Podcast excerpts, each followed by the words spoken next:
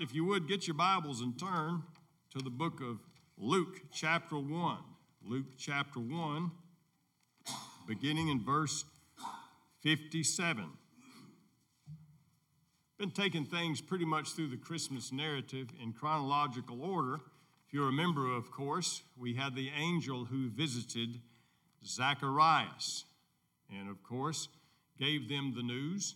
And then six months later, the angel came and visited with Mary. And now three other months have passed, and of course, things are getting real excited in the house of John, of uh, Zacharias and Elizabeth with the birth of John. Luke chapter 1, verse 57. Would you stand as the scriptures read, please? Luke chapter 1, verse 57. Now Elizabeth's full time came for her to be delivered and she brought forth a son. When her neighbors and relatives heard how the Lord had shown great mercy to her, they rejoiced with her. So it was on the eighth day that they came to circumcise the child, and they would have called him by the name of his father, Zacharias. His mother answered and said, No, he shall be called John. But they said to her, There is no one among your relatives who is called by this name. So they made signs to his father what he would have him called. And he asked for a writing tablet and wrote, saying, His name is John. So they all marveled. Immediately his mouth was open and his tongue loosed, and he spoke, praising God. Then fear came upon all who dwelt around them. And all these sayings were discussed throughout the hill country of Judea. And all those who heard them kept them in their hearts, saying, What kind of child will this be? And the hand of the Lord was with him. Now his father Zacharias was filled with the Holy Spirit and prophesied, saying, Blessed is the Lord God of Israel, for he has visited and redeemed his people, and has raised up a horn of salvation for us in the house of his servant David, as he spoke by the mouth of his holy prophets who have been since the world began, that we should be saved for our enemies, and from the hand of those who hate us, to perform mercy promised to our fathers, and to remember his holy covenant the oath which he swore to our father Abraham to grant us that we, being delivered from the hand of our enemies, might serve him without fear, in holiness and righteousness before him all the days of our life. And you, child, shall be called the prophet of the highest. You will go before the face of the Lord to prepare his ways and to give knowledge of salvation to his people by the remission of their sins. Through the tender mercy of our God, with which the day spring from on high has visited us to give light to those who sit in darkness and the shadow of death, to guide our feet into the way of peace. So the child grew and became strong in spirit and was in the deserts till the day of his manifestation to Israel. Let's pray together. Father, thank you for your word. We thank you for the whole Christmas story. And we know every chapter of this story, every passage is important.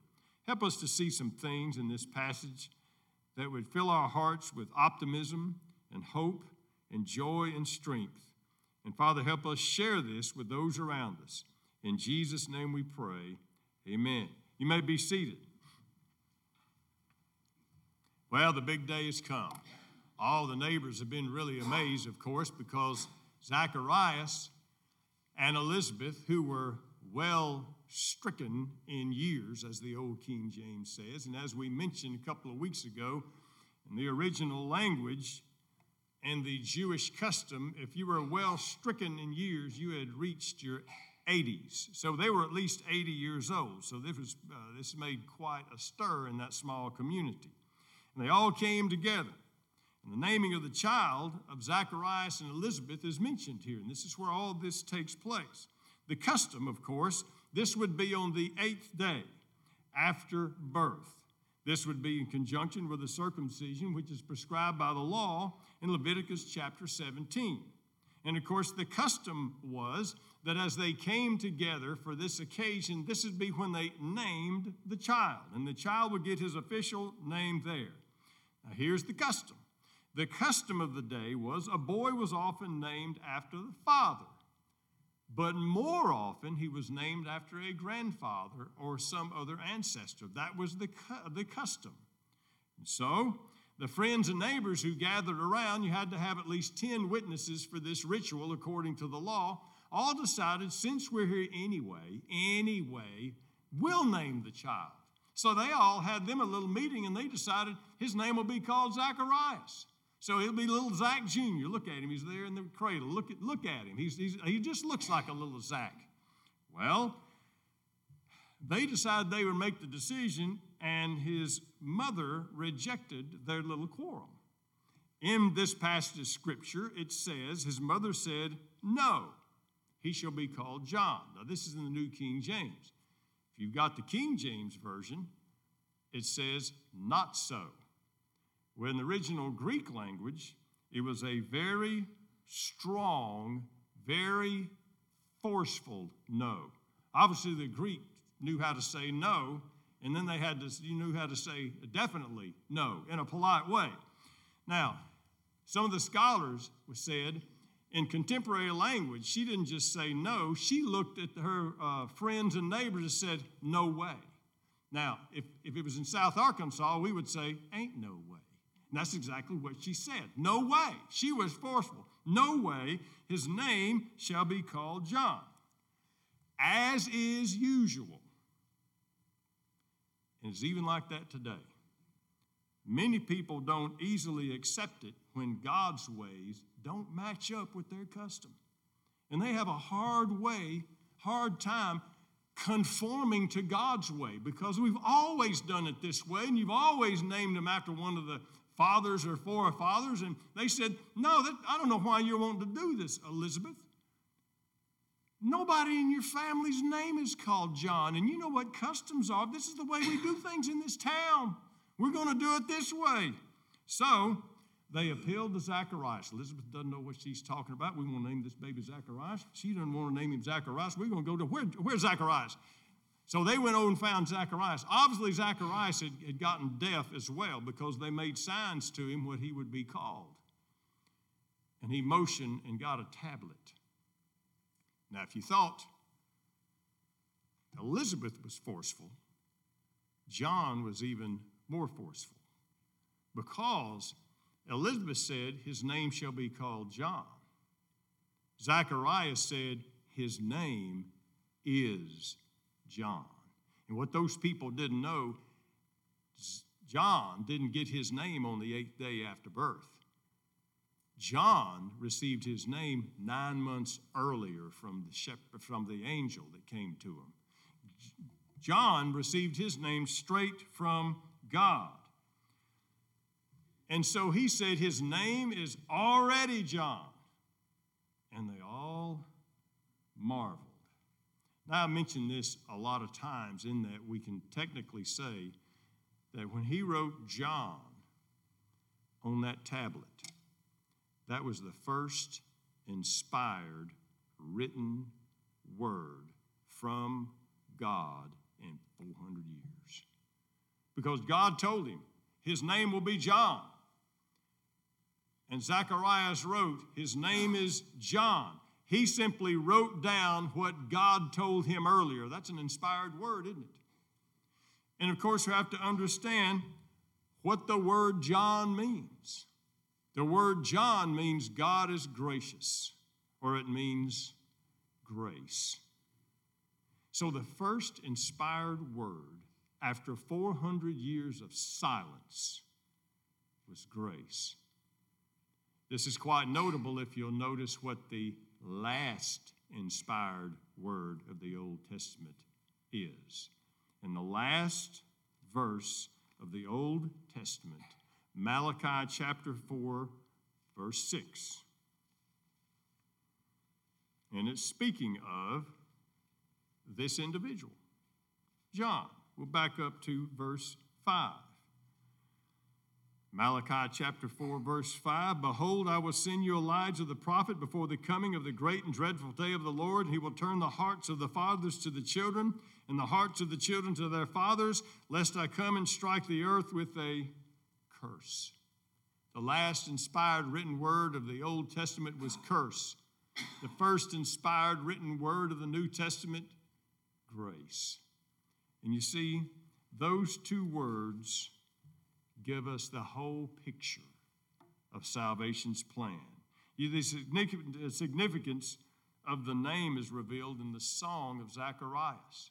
The difference between the curse of the law and the grace of the Savior that's to come. His father Zacharias, filled with the Holy Spirit, and prophesied. Now, this blew the neighbors away. He hadn't said anything in nine months. And his mouth opens up and he says, Blessed be the Lord God of Israel. He has visited and redeemed his people.